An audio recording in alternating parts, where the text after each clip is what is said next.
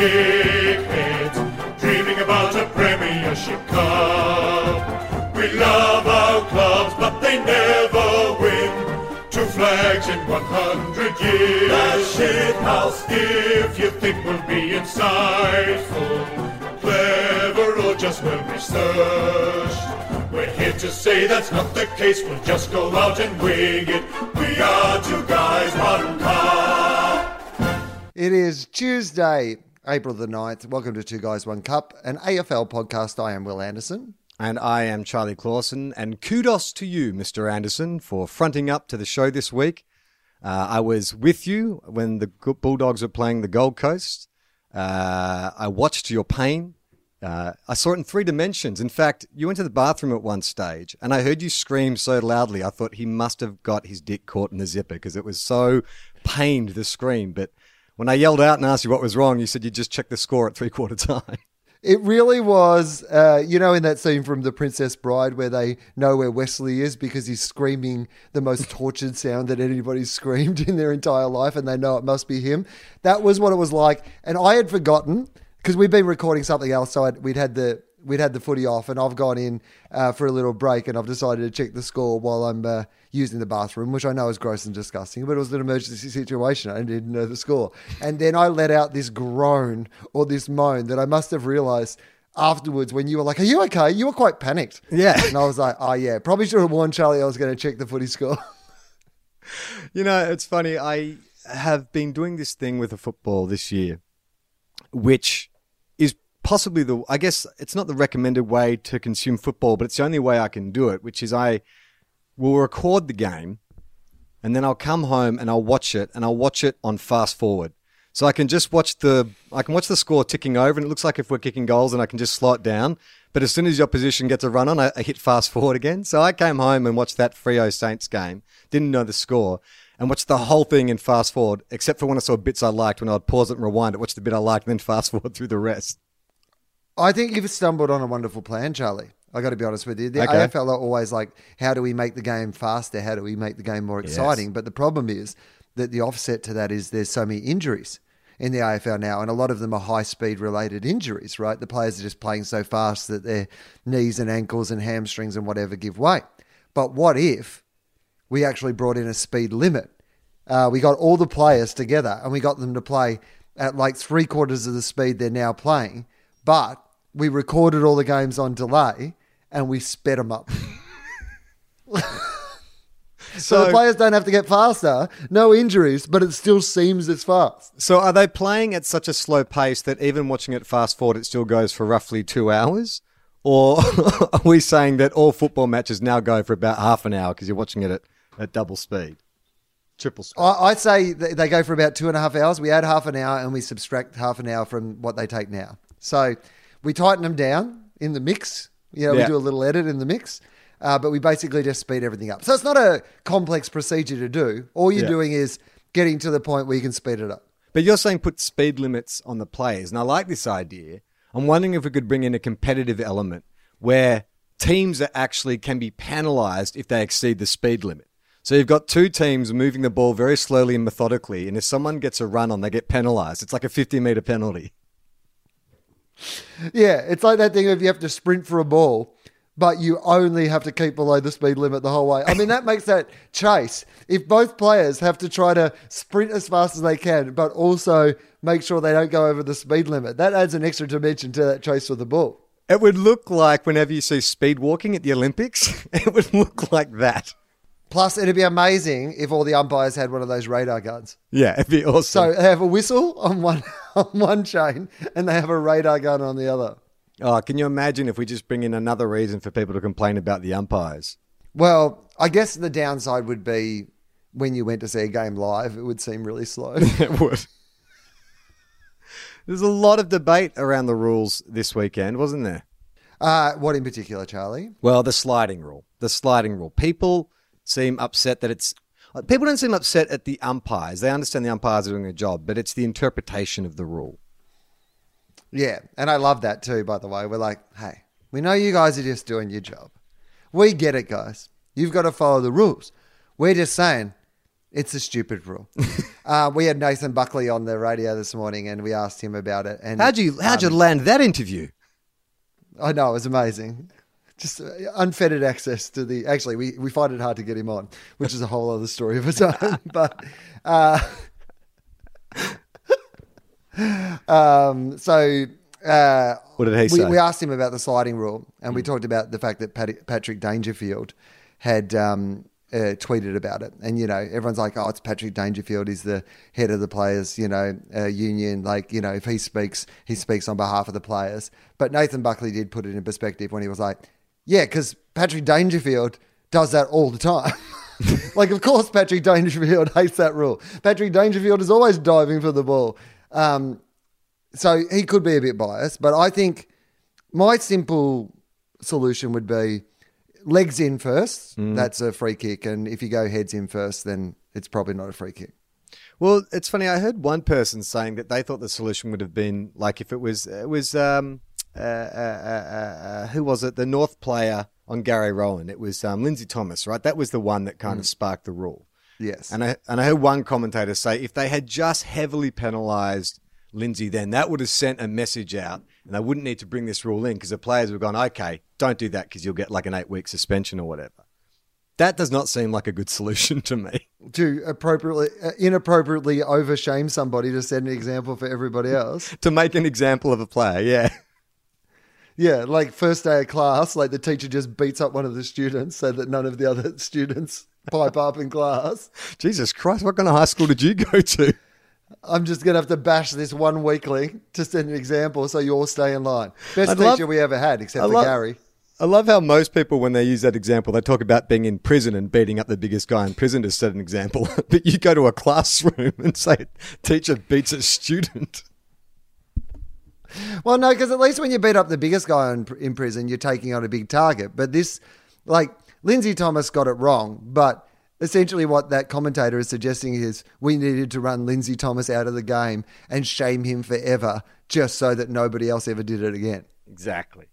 Speaking of um, shaming, uh, shame was brought on the great game of AFL with a little bit of sign language from Dusty Martin this weekend. What he would- be good to play charades with Dusty because you certainly know what he's uh, spelling out. Well, that's a thing. It's one of those beautiful moments on the footy field where you don't need the audio to know exactly what he said. Like everyone is a lip reader in that instance. Oh, well, it wasn't like he was using a whole lot of complicated sentences. I mean, he got a please explain from the AFL. I always love when they give him a please explain. I just would have sent the clip of what happened to the AFL and gone, uh, here's the explanation. I said, uh, have another line, you fuckwit. And I gave him a finger. That's what was going on. Because you remember he was like a fuckwit and he had all those lines? I was referencing that. And just so he got it, I also put my finger under my nose and I mimed someone doing a line. to be honest, I started chanting sausage, sausage, sausage, but no one got that on camera. But I did it all. Did you Please feel- explain. I was trying to put him off, and I gave him the finger and said, "Have a have another line you fuck with." What what is there to explain about that? What nuanced discussion is like? What's Dusty's? What what is he meant to say in that situation? As as the please explain. If you've been on the football field and you've given the guy a finger and you've referenced something you know that we all understand, what's the please explain? I don't know. Like, I feel like I remember when I was in year four or something. Um, I swore at a kid in the playground, and we got pulled into the teacher's office, and he made me say, you know, in this in this different environment, exactly the words I'd used, and so I had to say, "Um, sorry, sir, I called him a bloody fucking dickhead," like as if somehow that was uh, approaching any kind of solution to the problem. All it did was make the other kid laugh. so Well, you because reckon? you're not saying it in the same way either, are you? No, that's like the thing. you've come in and now you're all meek and mild. Yeah, so be the that's same what with Dusty. With Dusty, yeah, he's got to say. Right, uh, Dusty I- comes in. He has to go down to AFL House. He has to sit in an office with Gil and Travis Auld, and they're like, so Michael Christian, and they're like, so Dustin, uh, we've offered we've offered you to come in today to do a please explain, and uh, we need you firstly to say uh, to Shane, uh, what what did you say to Shane? And, and Dusty's like, um, I said, um, uh, have have another have, have another line, you you fuckwit. Um, and then Shane Mumford just starts laughing and chants sausage at himself. And then Gil and Travis join in. Michael Christian's joining in. Everyone's like, sausage, sausage. Steve Hocking bursts through the door. He's like, what's going on, guys? Sausage, sausage. I would have actually preferred to have Dusty go in and just like Trump style, just lie his way out of it. Just double down and lie Yeah. and say, no, that's not what I said. I asked It's him, would you like another wine, sweetheart?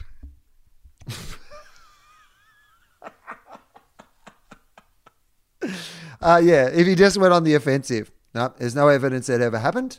Wasn't me. Uh, You It's won't the be able shaggy to provide defense. any evidence that it happened. I was not even there that day. As you can see from my champion data stats, I was not even there when the incident. Ah, take that. Boom, Dusty. take that, Dusty. I'm always surprised that people sledge Dusty. I'm like, don't you know who his dad is? Yeah, but his dad's in New Zealand at the moment, so as long as I don't plan to go to New Zealand, I think I'm fine with that joke. Well, every football ground has a car park. That's all I'm saying. You're safe while you're in the stadium, but as soon as you leave the change rooms, watch out. Real dark Paul Kelly song. Uh, winners and losers for the round. Biggest winner. Well, we Gold should talk about the Saints first, because like we both had similar experiences on the weekend. to be honest, in well- that both of our teams lost by a kick.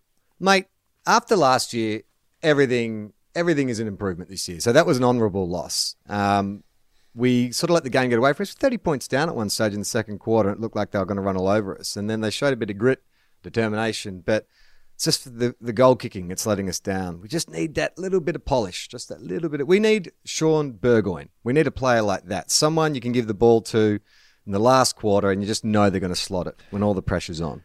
Just by the way, that is such a, a St Kilda move. You've got Hannebery now. Yeah. At the end of the season, you'll recruit Shaun Burgoyne. I Like, mean- he's got a busted hamstring. He's got a broken groin. He's 37 years old. And the Saints have got, we've got ourselves a Burgoyne. This is what we've been looking for. Here's a six year contract. Yeah. Meanwhile, uh, yeah, Hawthorn's been working on rebuilding John Coleman and they've brought him back to life and they're playing him at full forward. Um, it was a shock seeing that Fyfe get knocked out. No one likes to see that. Did you see the footage of that? No. Pretty nasty. I did see the footage of that. Yeah. Top of the top of the skull, right into the cheekbone. Um, you know, there are some. Apparently, there's some other players at Freo as well. Did you know Rory Lobb plays for Fremantle now? I I didn't really. No, to be honest. I get the- I get and the- I feel like it's it, is it is it his first season at Freo or has he been there for a year? Yeah, no, first season, and I only know that because we had a whole discussion last year about his three quarter sleeves, which he seems to have gotten rid of, I believe, at Freo. Maybe Ross Lyon put his foot down, said, "We'll draft you, but just normal sleeves, either sl- normal sleeves or no sleeves." Uh, yeah, I, I'm I'm okay with that. I, I um I'm okay with him. New club, new sleeve length, new direction. I feel like he will be the new Jesse White. I feel like we will be discussing whether or not he's actually retired or playing for the next couple of seasons. He's one of those players who could be a really good player, but he just like he, he definitely is a decent player. Yeah, like But he- like Rhys Stanley could be a good Yeah. player. And occasionally you'll watch a Friday night match and he'll dominate. And you're like, hey, Rhys Stanley's really good. And then you watch five other games and you're like, oh no, he just plays like one good game every four or five games. It's funny actually. In Nick Riewoldt's book, the only player he pots is Rhys Stanley. It's a weird thing. Like Roo doesn't really have much bad to say about anyone. He's quite complimentary through the whole book. But the one guy he decides to stop and pot is Rhys Stanley. And uh, you've got to think about like, okay, I mean, because what he complains about is that you know he sort of took Rhys under his arm and tried to show him everything that was required to you know succeed at the top level, but no no technique of motivation would work on Rhys. You couldn't sort of tough love him, you couldn't mollycoddle him. It was just like nothing seemed to get him up. And it's just like, yeah, but you, the training standards of a Nick Riewoldt, I think, would make you look at any 90% of other humans and go, yeah, maybe not everyone's going to live up to your standard. Also, when you're writing a book about the career of Nick Riewoldt, um, and there's so many good stories to tell, the fact that you've stopped down to give Rhys Stanley a drive by is, I think, tough on Rhys Stanley. Yeah, totally. Nobody who was reading the Nick Riewoldt book, like some people would be asking about, could you tell the story about the nude photos that went around the internet? Can you tell the story about, you know, the losing grand final, the, the you know, these sort of things? They're the stories that people would be like, they have to be in the book or this book's bullshit. But I don't think anyone would have got to the end of the Nick Riewoldt book and went, where was the stuff about Rhys Stanley? I mean, it was a good book, but Not a word about Rhys Stanley and his work ethic. I need to know more about the mediocre career of Rhys Stanley. Yeah, exactly, guys. Could could this absolute champion of the game spend some time like mocking somebody who isn't a recognizable enough player to deserve this sort of attention? Yes, yes, he can. It's Rhys Stanley time. And poor old Rhys Stanley is like, Am I the only person who gets a bagging in this entire book? Well, look, when it comes to writing the Two Guys One Cup book, I think we need to pot Rhys Stanley as well. And it's not because of his mm. football ability, but it's because he has a headband, yet he does not have the hair to warrant the headband. I mean, there's nothing that sums up Rhys Stanley more than the fact that he wears a headband when he doesn't have the hair to need the headband. I think that says everything you need to know about Rhys Stanley. It's it's like a an author that can't be bothered giving like a character a full personality, so they just give them a distinctive item of clothing that sums Right. up their entire personality. Oh, headband guy. that- yeah, it's a headband guy. You know, it's a shortcut. It's like in Game of Thrones where you're just like, oh yeah, the the guy with the big head. Like that's Yeah. what he is. The guy's always got a sword on or whatever. Like Rhys Stanley is that guy, and it says everything about his character that you need to know. He has traditionally done very well against the Bulldogs. He's one of those players that if you only watched Rhys Stanley over his career against the Bulldogs, you think that Rhys Stanley was a a player deserving of several chapters in the annals of AFL history. So uh, tell me, um, what are your immediate feelings in the aftermath about the Bulldogs' loss? Is it just an aberration? Is it something that they always do and it drives you nuts?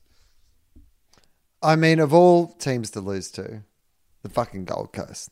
I mean, I already hate the Gold Coast, Charlie. Like, there's already a joke in my show about how much I hate the Gold Coast, but I leaned into that joke particularly hard on Sunday night. There was Ooh, you showed them. Yeah. Well, I guess We that means them- you get the four points back then. Apparently, Wil Anderson burned you guys on stage. Then we had fucking Tony Cochrane, bloody mad Tony Cochrane, on our radio show on Monday. Oh, did Had you? to talk to bloody mad, bloody Tony Cochrane having a great old time, enjoying the moment. Where was, He was was he, in up a, and about. was he in his submarine, like 4,000 miles under the ocean, because he's worried about radio waves? Yeah, exactly. He was calling us from the bunker, and I did love. He gave uh, Stephen May, and uh, he said uh, we asked him about yeah losing the two captains at the end of the last season, and he said, which is this is what I love about Tony Cochrane, is he said to us, he said, well, you know, Stephen May and uh, Tom Lynch, you know, left our club for success, and they're one of six, so. It's like most presidents would be like, I can't say shit like that. Yeah. But when Tony's down in the bunker, counting Yeah. his toothbrushes and cans of beans, getting his aluminium hat on and celebrating a Gold Coast victory, he's up and about. Yeah, he's just done hit a nitrous oxide. Bang! Now I'll make a statement. Just done a few bulbs. He's like, Yeah. I'm going to call into the radio. I'm just going to take my Just under. done some nangs, and Just now I've got some opinions about our previous captains. Let me just take the Tony's underwear mad off my on the nangs again. Ah, every president's meeting, everyone's like, "Where's Tony?" In the car park doing Nanging. nangs. He'll be in in a minute. Nanging. When you got to go to his office, it's a, it's a compression session. What's what do you want me to do with this balloon, Tony? Inhale. All right. Let's talk Tony's got us a strategy. 7-Eleven sponsorship for Nang. Nangs. it turns out that Gold Coast have an off-site nanging facility.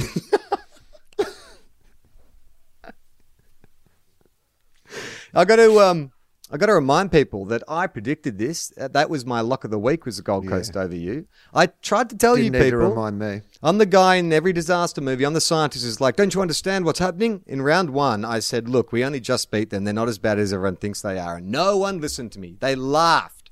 They laughed. But now you know the full wrath of the Gold Coast Nangs. We've changed the name. Yeah. Tony's got a new idea. He's changed the name to the Gold Coast Nangs. Their, lo- their mascot is just a giant bulb, a dinted bulb giant running around. Yeah. The Gold Coast, home of the Nangs. I reckon that'll get Gold, more Gold Coast fans on board. 100%. Maybe they shoot like Nang cannons.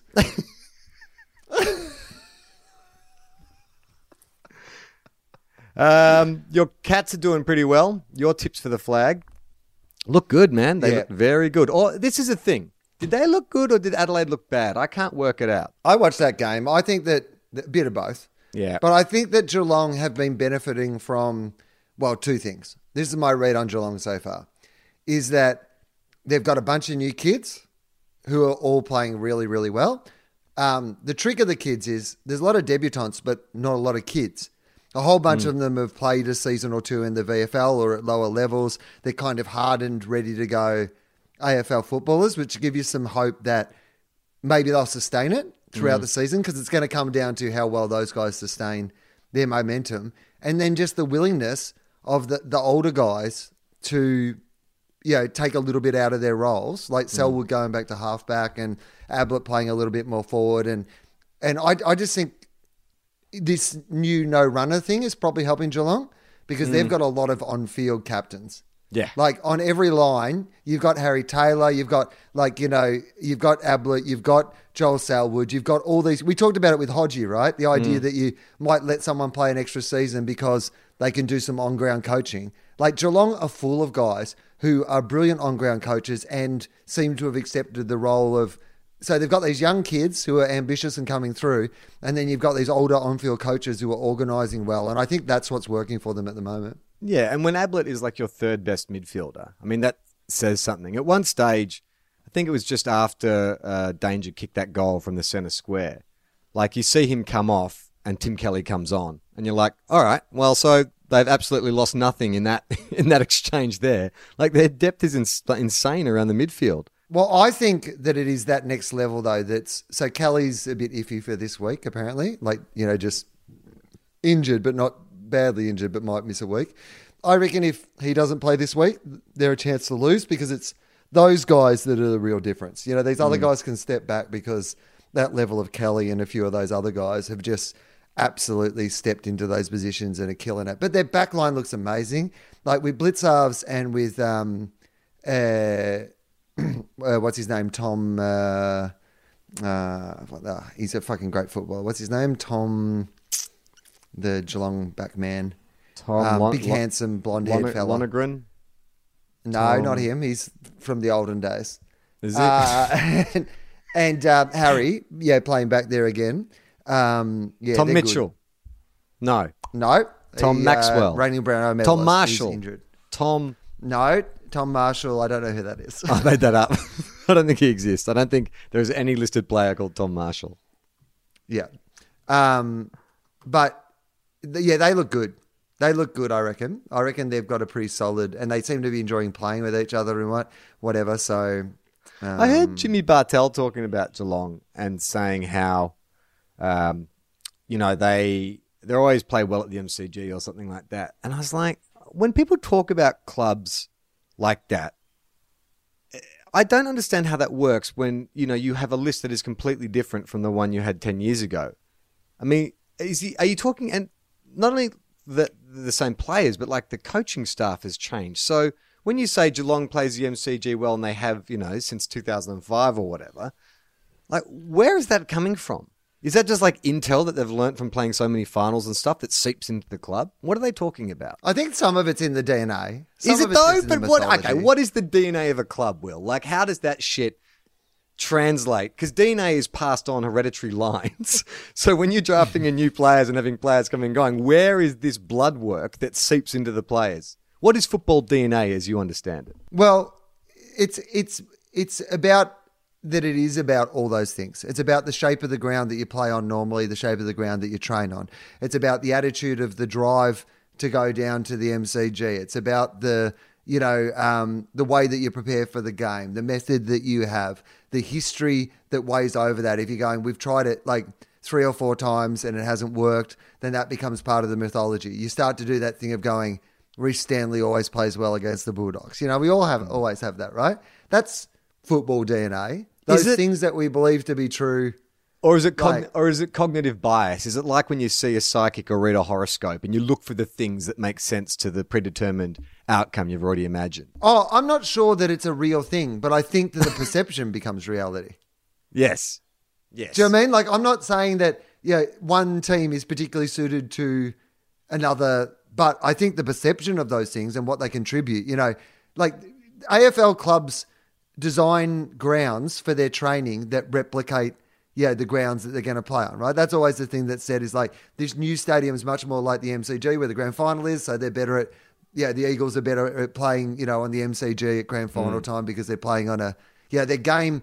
Sydney, it's a Sydney thing, right? Yeah. Sydney have two very distinct game styles, right? One of them's on a shorter ground. One of them suits Buddy Franklin. One of them, you know, makes it you know a harder, you know, more difficult thing to do. Like I don't. I think those things make sense, but I think the perception is often more than the reality. And what about the Eagles? Like, we can all agree they're they're Flag really good. They're really good, right? Do you see Gaff? yeah. Like the only hope that people have of stopping Gaff is hoping he punches someone again. He's unreal. He's come back better than he ever was. He's got something to prove, and he was. I mean, he looked like he hadn't missed a minute of footy. I mean, I know he had that run in the AFLX that really probably fine tuned him, but he honestly, he honestly did not. He looked Brownlow medal form, Gaff. You and know? it's yeah, and it's kind of weird too because this is an Eagles team that you know when we started this show we weren't fans of the Eagles, but we've come to fall in love with them, and so I'm kind of keen to see what they do this year because I do like watching them play. I do like a lot of their players, but it led me to the question of who is the villain of this year. Like every year, you and I have kind of settled on a team as being like our villain. It was a West Coast, and then it was like a GWS, and I can't remember who it was last year. So, leaving aside the obvious things of, of Collingwood, who is the story this year that's kind of evil? Who do you not want to succeed? And not not Melbourne. no, you're going to say Melbourne, but I think that that's for different reasons. But who do you fear? Who's your who? Which team is the Darth Vader of the competition? God, that's a Because really we like Brisbane. question. We like we like Brisbane as well, right? we like Brisbane. Mm. I, I, I don't think Adelaide are going to do it. I don't think Port Adelaide are going to do it, and I don't think either of them would feel like that anyway. Um, Could it Adelaide be- had Adelaide had potential to be it. I reckon if Adelaide had come back after their grand final and just become that sort of like powerhouse team, they had potential. Mm. I think GWS had potential, but I think now they're there's some affection towards them, you know, and their success and Mm. you know what they've managed to do, despite the fact that they've lost players and been through what they've been through. I don't know. Who is Hawthorn? I, don't, I mean, I don't want to see Hawthorn succeed again. It's too soon. Yeah, I mean, I think that could be right, especially if all these kind of like Chad Wingard, Tom Scully, Jaeger, Jaeger O'Meara, if all this shit comes off, then there is plenty of reason to dislike Hawthorn. And I'll be happy with that. Yeah. I'm happy to make them our villain this year, especially if they beat us on the weekend. I, and Hawthorn would be happy to be the villain too. Yeah, Yeah, they, re- you know they would mean? relish in it. They would embrace it. Alastair Clarkson would write a song about it and sing Yeah. it to the boys. Totally. goes, We're not horses anymore. We're evil horses. Horses will fucking ride you this season, Daryl Braithwaite. And then they'd make a horse actually ride Daryl Braithwaite. Just to, Alastair Clarkson before the grand final would get Daryl Braithwaite trampled by an actual horse to inspire the boys. I mean, the Hawks had run through a banner of mean tweets that Alastair Clarkson had sent to his own players. Would it be what would Hawthorn have to start winning more games to be the Can you be the villain and not be in the top eight? No, no, no, no. They have to be top eight. They have to be threatening that if they make the top eight, they can win the whole fucking thing again. And then they're the villains. Okay, so we have to wait. So we'll have a clear idea of who our villain is at the halfway point of this year. Because when I look I mean, around, they've at- got some good villains too. Like if Sicily started playing really, really well, Mm. like if he just started dominating and just got more and more cocky, like that'd be like Anakin Yeah. Skywalker becoming Darth Vader. yeah, they like have, he could just they- go full evil. Like Alastair Clarkson goes to him and goes, "We've tried telling you to not be a dickhead." And that doesn't seem to be working because we've identified what your essential character is, and you're a dickhead. And we've just decided to let our dickhead be a dickhead. We're not here to be loved at Hawthorn. We're the dickhead club now. And you know what? You're our chief dickhead. You've got to lead from the front in your dickheadery. Yeah, I mean, you're right. They actually have the perfect cast to be the new villains. Because at one end, you've got James Sicily, who's just like an evil. Uh, what's it? What's Ian Ziering's character? Steve Sanders. He's like an evil Steve Sanders at one end. Right. And then you've got the Chad, that strutting, tattooed, manscaped Chad Wingard at the other end. He's just like, oh, talented, but goddamn him. Yeah, and all you need from a, a Jaeger or one of those guys is just like a slight heel turn. Yeah. Like to show that even the pretty boy, the nice guy, has been corrupted by the evilness that like infuses the entire Hawthorn system. Yeah, I mean, I guess what you'd need is you need the more likable players like Roughy and stuff to take a bit of a step back. So maybe, maybe ma- his managed weeks, like he'll just get taken out, just doing out, allow enough kind of heat to build around Chad and James Sicily. Well, maybe like um, you know, uh, James Sicily should like yeah, it should yeah drive Roughy out of the club or something. He starts James Sicily starts relentlessly bullying Jarryd Roughead until Jarryd Roughead has to retire. The most beloved player in the AFL has to retire because James Sicily bullies him, bullies him out of the AFL. Well, James Sicily, because he doesn't want to be connected to the crime, he pays Dusty to harass him Yeah. using sign language on the field. Something that'll really break him.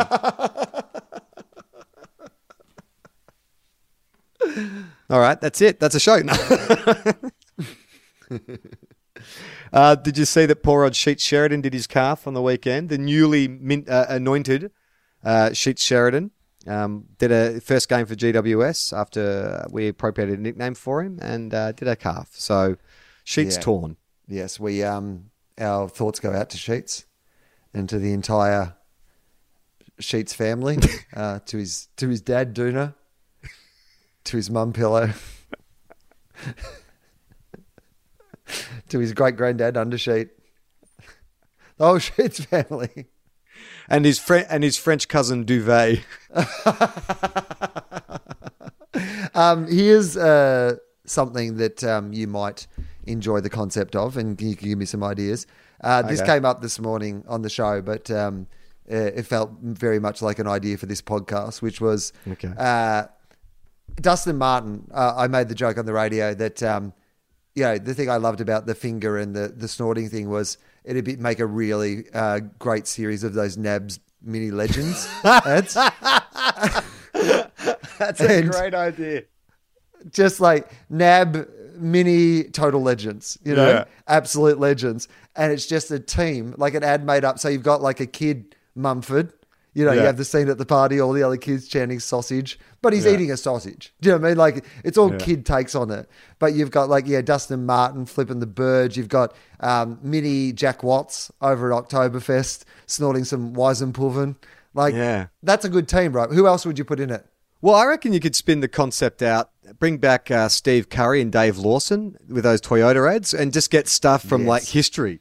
So get like a mini Robbie Muir just going out and punching some kid on the boundary line, like a mini Sam Mitchell going out and doing the injector symbol to some kid, mini Acker mini just doing a handstand Yeah. You could have like uh, Mini Brad Hardie swinging his jumper on the sidelines. mini Campbell Brown just bashing his teammates outside a nightclub in LA. Mini Plugger Lockett with a tiny little piglet. Yeah, I love it. Mini Wayne Carey and no, hang on. No, no, we don't want a mini Wayne Carey. No, no, no. Draw the line You've gone too far, boys.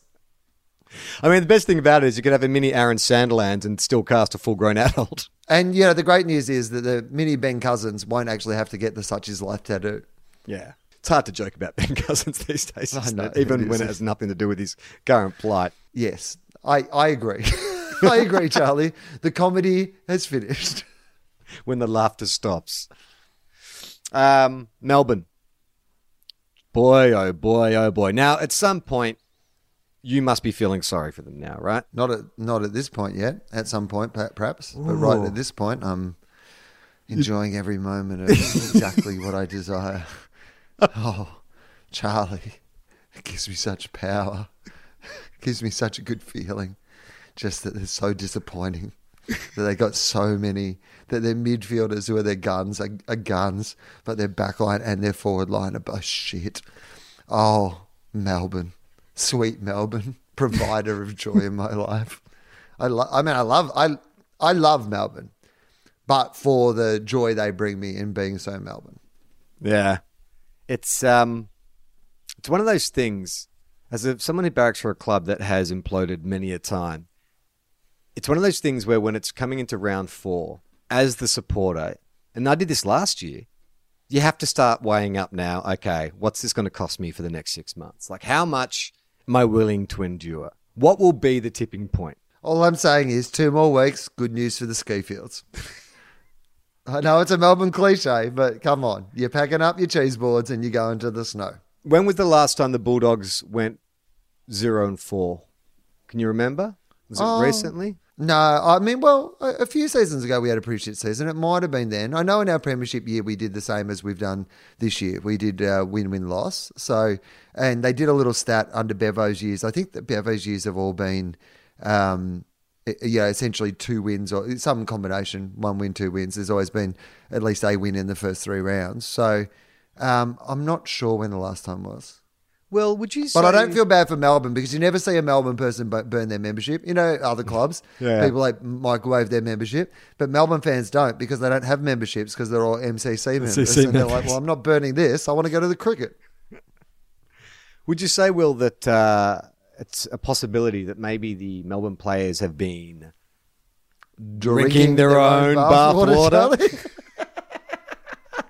well, why wouldn't you if you're a Melbourne fan? It's Evian bathwater, and you've put a lovely lavender kombucha in, which not only makes your skin look fantastic, but is actually drinkable at the completion.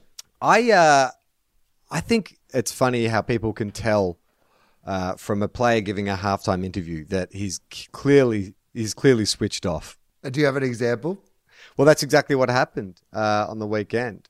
Um, was it Todd? Uh, uh, uh, was it Jack Viney? Jack Viney or Camilla? I can't remember. One of the midfielders did an interview at halftime, and Gary Lyon was quick to jump on that as proof that they their heads were not in the game. They thought they'd won it because they came back in that second quarter. They got they got their their, their flow on, and uh, Gary Lyon was convinced that their heads were not in the game. Turned out he was right. Well, it turns out that Gary Lyon and I could probably have a very, very fruitful discussion about the thing that, I mean, he's pained by it, obviously, as an ex Melbourne champion, whereas I, you know, am fed by it and it creates joy in my life and it lights a fire underneath me that can never be quenched. Uh, can only be quenched by Melbourne's success. Now, though, I mean, the thing that people said before this match is that if Essendon lost, they couldn't make the finals, but if Melbourne lost, they could still make the finals because Melbourne are the sort of team, if they get it together, they could still win 10 games in a row and, you know, make a charge to the finals. And I actually think that's still true. Yeah. Like, you know, I feel I don't feel like just because Melbourne is 0 and 3, Melbourne can't make the finals. Melbourne have if they can get it together, they still have a good enough team that they can make finals and if they make finals they can win the premiership. They could they could win it from here if they if they, you know, are good enough, but I just don't know if they are. It it makes me wonder. I know that we have picked on teams in the past. Richmond obviously is a classic, but now where are Richmond at? I mean, can we expect? Is this Richmond? This doesn't feel Richmondy. This feels different, doesn't it? Because there's been no setup for the collapse. You know, like the Melbourne thing, I guess, because they were coming off that top four finish and they came in with such optimism. But the Richmond thing, I don't know. It's not Richmondy, is it? Well, it feels like Richmondy are trying to relive past Richmondy events. Hmm. It's like watching a fourth Transformer movie or whatever, and they've just Yeah. put more explosions in. They're Yeah. like, losing the prelim wasn't Rich- Richmondy enough. We've also got to lose all our best players at once. But the point is that we don't want to see that anymore. Yeah. We like Richmond, and we like Yeah. seeing their players play well, and we wanted Richmond to be a good team again this season. Last year was enough. We wanted Richmond to be one of those top four, top six, you know, teams that are great to watch. That'll be, have cracking games with all the top teams. That like, and they still could as well. I don't think Richmond are done for the season either, but they're just having a really atrocious run of luck at the moment. Yeah. I almost feel I, I feel sorry for Richmond, But- and I don't for Melbourne, which says more about me than the state of the competition. and that's what I mean. Like, it doesn't have that Richmond. There's no joy in what Richmond are going through. Part of you is just like, oh, come on, like, just get it together. And this is such terrible luck. But two years ago, we would have been laughing our guts up about what was going on for them. Yeah. Do you feel like this is like Anchorman 2? It's not Yeah. that the movie isn't good. Stop trying- It's just that our tastes have moved on. Stop it's not trying. what we want anymore. Stop trying so hard, Richmond. Like you know what? It, it's probably more like Zoolander. Too much time has passed. The world has moved on. What was cute and funny two years ago is now just a bit sad. Yeah. yeah, it's like when they always say, "Well, you couldn't even make Blazing Saddles today." Well, you couldn't. Times have changed. We like that's politically incorrect, and it feels like that with Richmond.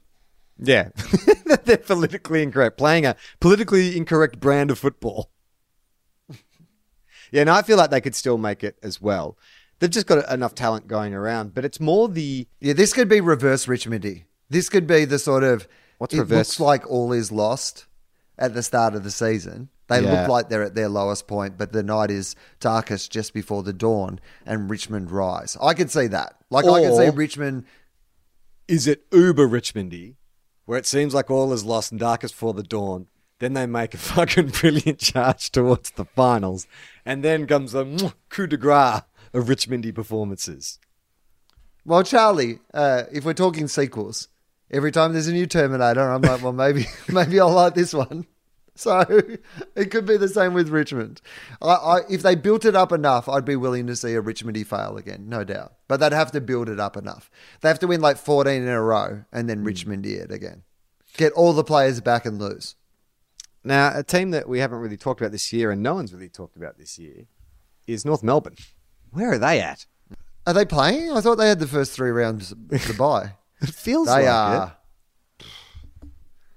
I mean, that's They're just- worst. That that is that is it's they're in that state which is worse than terrible performances. They're just whatever. You don't they don't evoke any reaction from you. North Melbourne are no good, but no one cares. And this We- was part of my problem with the um, the Bulldogs when we got bad again. Is not enough people cared, Yeah. right? Like Yeah. the big clubs, questions are asked, and the furnace is on, and yeah, Mm. the heat's on the clubs, and you've got to answer all these questions. North Melbourne has, have essentially had because they were a good team last year, and they looked like they were a team on the on the rise, and they've had a Melbourne like start to this season. They should be getting the same heat that Melbourne's getting, but they're not not getting anywhere near the same amount of heat because people just don't care about North Melbourne. It's funny. I didn't actually think about that until you mentioned it, but you're right. Like some teams get shit and no one just cares. Whereas I feel like, and maybe I'm just paranoid, when St Kilda gets shit, there is a particular delight in everyone ha- that everyone has in St Kilda being shit again. It's kind of like that old song that everyone knows the words to. It's like, oh, Love Shack is on, you know? And so people do enjoy St Kilda like sitting in mediocrity. They're familiar with that. They're comfortable with that. Well, they're comfortable with it, but I'm not sure that we enjoy it. Maybe it's because you know that I do this with you, but I don't. I don't think that people get a lot of joy out of it at St Kilda being shit. Yeah, I think there's a particular kind of like. I think you know what it is. I think maybe the big. I think people believe it's the natural order of things, but they don't get joy out of it. well, I, from my experiences, I think people who support the bigger clubs do enjoy. Like people like Michael Chamberlain stuff. There is this kind of baffled curiosity about my club. There's this kind of like, wow, like how did you manage to fuck that up as well? That's amazing. How do you follow a club that's only got one flag? That's amazing. Like there is this kind of, it's almost like visiting an alien planet and realizing that the people on this planet all have like six legs. Yeah, Uh, you should really judge me on the fact that when I was four years old, I made a decision that would haunt me for the rest of my life. That's really my fault now. But it, I mean, that is the thing though. Didn't make the decision, Will. I was born into it. My family pressured me into this decision. Like, I don't actually ever remember being given a choice. It was just like the Saint scarf was on from the, the moment I can remember. If I'd known you could choose. Yeah, I I understand that. It's like how I judge Beck less that he's a Scientologist because he came from a Scientologist family. Yeah. You're like, oh well, he was born into it. I was Whereas raised like, You know, Catholic. John Travolta or Tom Cruise. I'm like, those guys are nutbags. I was raised Catholic just like I was raised a saner. Which has been more damaging to. Well, there hasn't been a coronial inquest into the damage. The heart's broken by the St Kilda Football Club. And they should pray it never Yeah. happens. yeah. yeah, they should pray. exactly. There's a, a few old secrets down at the rooms at Seaford that should never be shared. I mean, could you launch a class action against a team? Like, if I got enough supporters together, after like after the after the the, the drawn grand final this following week when we got pants, if I'd sort of got to all the members together and said, "Look, enough's enough. Like, how many more ways? This is mental abuse. They take our money, and in return, we get this torture. Do you think we have a case? 100% you could do that. 100% you should do that. That should be what we do this year. You should put together a group of prominent, disgruntled St Kilda supporters. And you should make a. Remember that there was that mob who made a play for Richmond? Yeah, Like, yeah. They didn't get up. But they. You what know, are they called? like it's, the it's, it's called a, a rebel ticket. They formed a rebel ticket. Yeah, ticket. a rebel ticket. You should form a rebel ticket and you should challenge the current St Kilda board. No, but that's the thing. Like, I don't reckon the guys who are doing the job now are doing a bad job. There's, I, I definitely could not Doesn't matter. do a better job. Not if you're going to run this rebel ticket properly. Oh, you think just- it's this? You, you think the existential threat of me forming my rebel ticket will compel the Saints to greater heights? Exactly. It, Right. You don't have to get up. That's what the Richmond people proved. Yeah, it's you don't true. need to actually be successful. In fact, your worst possible scenario is that you're successful because you can't run a football club. You're a I don't know terrible person to make those decisions. Bring back Nick Riewoldt. Okay, you can't say that every week, Charles. All right. So, I've- Um, so, so I got to round up like Tex Perkins, Eric Bana, Yeah. Shane Warne, Michael Klim, Jane Bunn, Molly Meldrum. Well, I think it's about who you can get. okay. so- So, my brother, he'll be in. Well, you need a couple. I reckon you you could get a couple of celebrities. Like Yeah. Eric Bana isn't going to hitch his wagon to your bullshit. Yeah. Eric Bana could be on the Saints board if he wants to be. Right? I mean, like if he walked into a Saints board meeting right now and said, "I'd like to be on the board," they'd either put a, an extra seat at the board table, or one of the board members would just step down automatically and go. I agree. You would be better at this than I am. You're Eric Bana. Welcome to the board. We've been waiting for this day. Balloons with Banner on them would fall from the roof. They were green. They had his character from the Hulk because they'd been waiting since the Hulk came out for this moment to actually happen when he walked back into the club. These like deflated Hulk balloons would just like From, from shrivel down. 2002. they all pull out those Hulk gloves that everyone used to have. They all start beating them on the boardroom table. Banner, banner, banner. Like they've, been under the boardroom table for 10 years and they've just been waiting for this moment to happen. They're like, banner, banner, banner. Some of the people are so old they can barely lift their arms up still. That You know, one guy's like, You're not making me angry. You're going to like me when I'm not angry. Sorry, I rehearsed that 10 years ago. I didn't really nail it today. Now I have Alzheimer's. I don't know what I'm talking about. sorry, I'm so sorry. Hey, uh, Are these my hands? we're under a, a time limit today, aren't we? So we should probably get to the games next week. Yes. All right, Mike. So we shouldn't do another 10 minutes on you making a challenge for the St Kilda? I'll, I'll consider it. I'll see who I can round up. What signatures I can get. okay. Okay, Thursday night, the Swans take on Melbourne at the SCG in a must-win game for both sides. Zero. It's uh, two. The two. They both haven't won a game this year. Is that right? Or does Sydney won one? no, they beat Carlton last one. week, of course. All right. Um, Sydney looking for their second win. Melbourne looking for their first. tough. It's a, tough one to pick this because I reckon Sydney is still vulnerable and Melbourne need a kill, and I reckon with their speed and their midfield, like Sydney are the sort of team that they could probably get the jump on. But you know, Charlie, I just and Melbourne have got to win one at some stage. I will say that, but I'm going to stick with my heart uh, and say that uh, Sydney win and Melbourne lose. Okay, I'm going to pick the Demons in that game. Hmm. On Friday night, the Pies take on the Bulldogs at the MCG. Both smarting Col- after losses. I think Collingwood are second flag favourite. Yeah. I think the only team that really will beat Collingwood consistently, if, if, if that old, you know what they say, if they played each other 10 times, Mm. like West Coast are the only team in the league, I reckon, at the moment who would beat Collingwood more times than Collingwood beat them. So, I mean, it was funny seeing um, Dom Dom Sheed have that shot on goal, isn't it? Like it was so Oh. eerily similar. Like that would be like if the year after the drawn grand final, like Stephen Milne playing against Collingwood, the ball bounces out of his hands fucking again. Like it would enough to be tr- triggering PTSD, I imagine, for a lot of Collingwood supporters. Um, I hope that it has. I hope that this gets inside their head. Um, look, the Bulldogs need to play a lot better than they did, but I'm just going to pick the Bulldogs because you know they're my team. So I'm going to pick the Bulldogs, and they haven't given me enough reason not to. So I'm going to hope that they can get the job done. I think that uh, you guys will be smarting. I think Collingwood maybe need a bit of a, a wake up call. I'm going to pick the Bulldogs too. Will.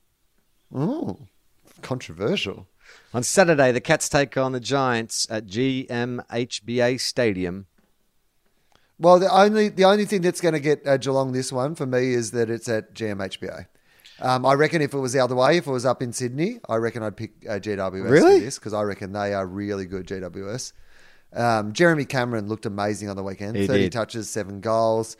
Um, you know, Coniglio is an absolute jet. Lachie Whitfield is a bona fide superstar of the AFL. Like, Yeah. they have some amazing players. They're playing very well. Um, Yeah. But I reckon Geelong at home. Geelong at home get it done. Yeah, Geelong, I don't think it will it'll be hard to beat Geelong at home uh, this season. I'm going to pick the Cats as well. Look at this. We're almost in sync. Essendon take on the Lions at the MCG on Saturday afternoon.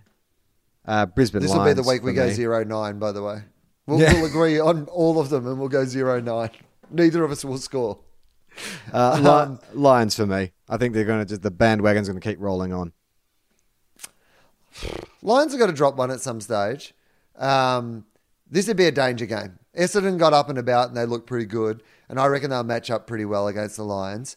Um, but I've got a bit of Brisbane Lions fever as well, Charlie. Yeah. and I'm happy to lean into it while it's happening because it might. This excitement of what it's like to be back on the Brisbane Lions might go away. Yeah. Most likely that it probably will at least be.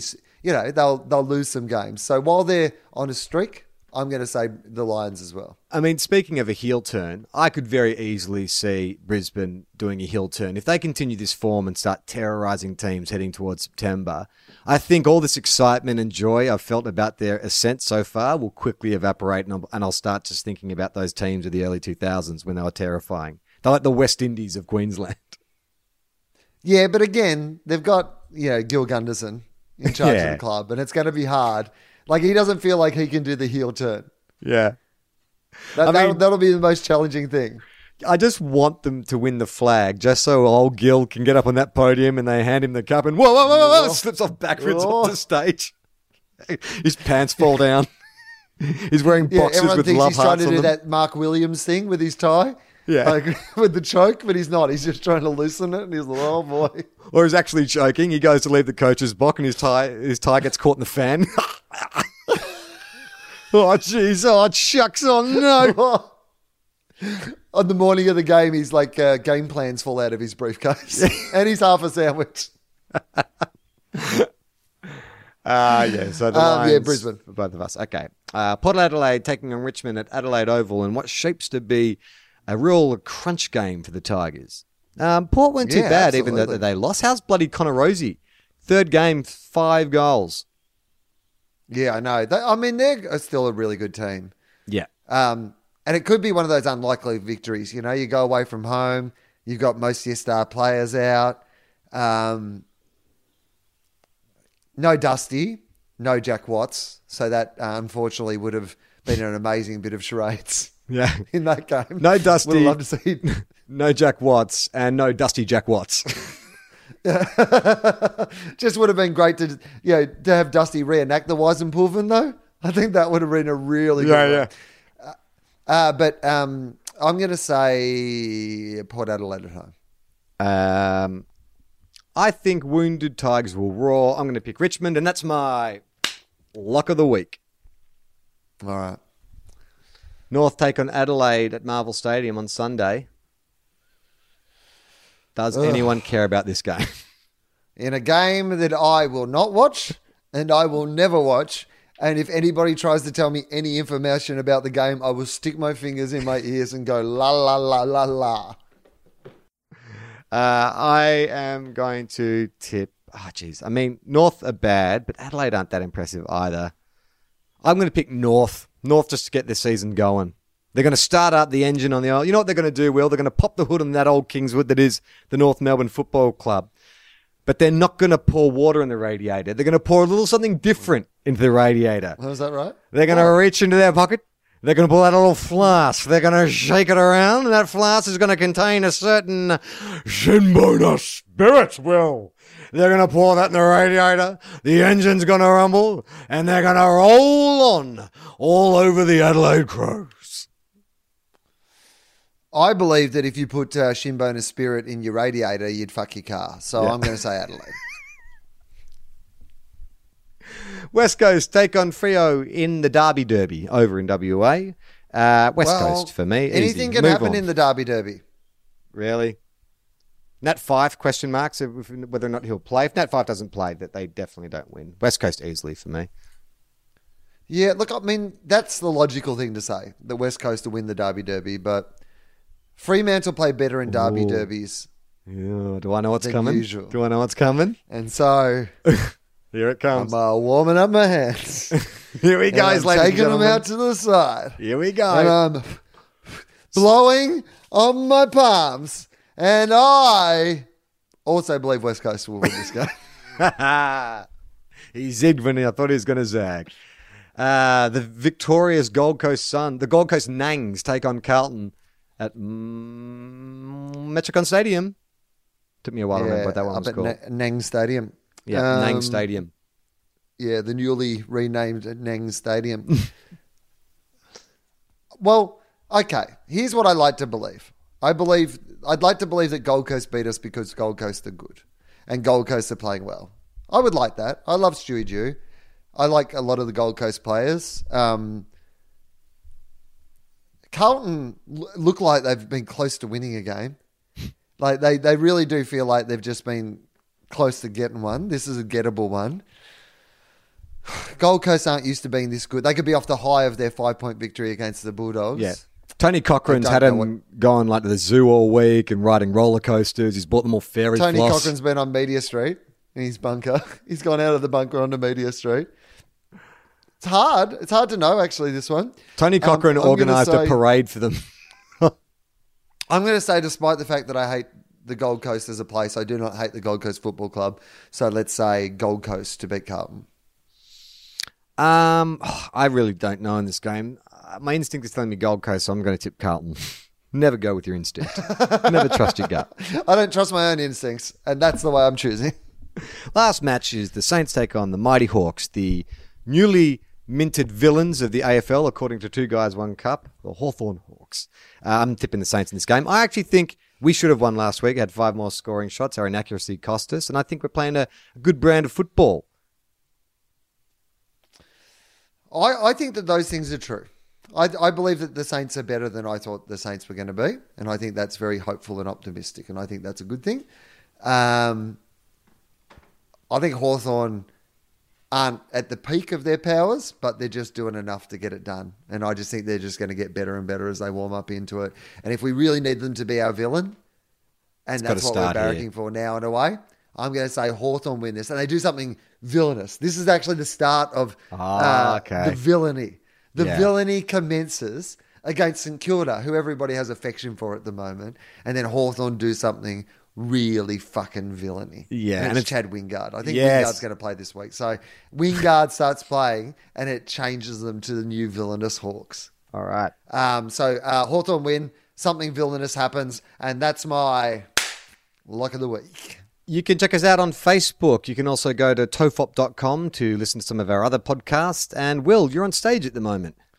I am. My show's called Well Informed. It's on at the Melbourne Comedy Festival. It got a four and a half star review in the Herald Sun yesterday, which was nice. And um, uh, so, you know, as much as you trust that, come and see it. Uh, but yeah, I think it's. Um, I've, I've done 10 now, so I'm up and about, and the show's fun. So please come along and see the show. Only 10 shows left, and they'll probably all sell out. So just get in quick if you want to come and see that. Play on, not 15. Ball. We are two guys, one car.